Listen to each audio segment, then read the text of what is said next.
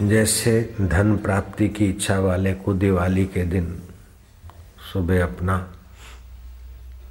हाथ देखना चाहिए, हथेली देखनी चाहिए। फिर जो नथुना चलता हो, श्वास, वही पैर धरती पे रखे और वही हाथ उसी तरफ़ मुँह को घुमाए। समझो दाया हाथ चलता है, दाया नथुना तो दाएँ भाग को मुँह को हाथ घुमाए और दाया पैर रखे। बाया तो बाया रखे।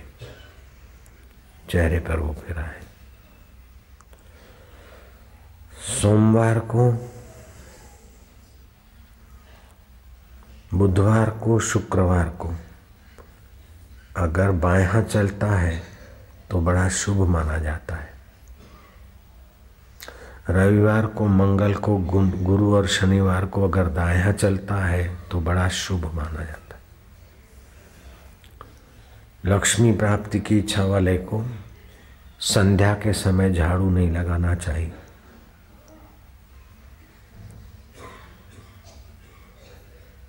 यात्रा में भूखे पेट नहीं जाना चाहिए।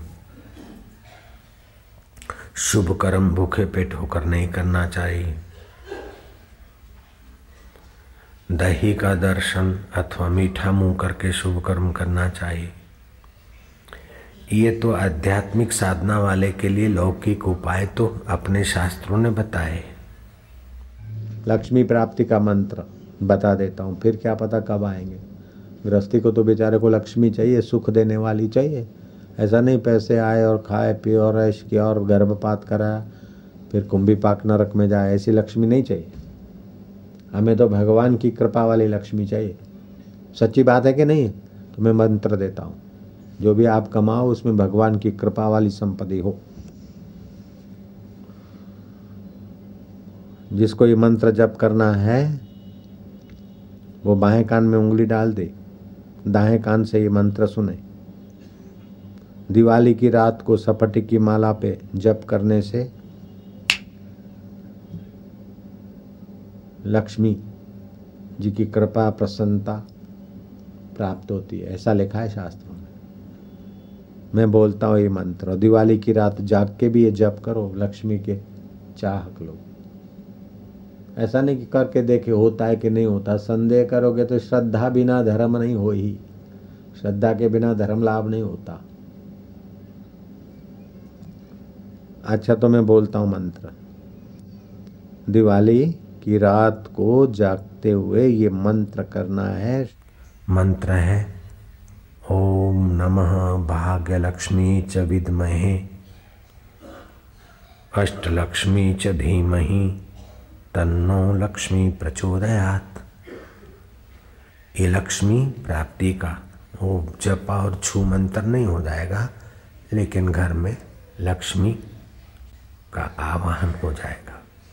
फिर से बोलता हूँ, ओम नमः भाग्यलक्ष्मी च विद्महे, अष्टलक्ष्मी च धीमहि, तन्नो लक्ष्मी प्रचोदयात।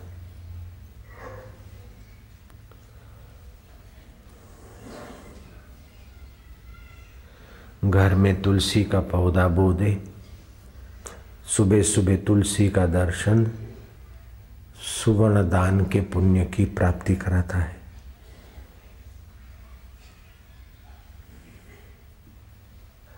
घर में धतूरा, मदार आदि के पौधे न हो तो अच्छा है।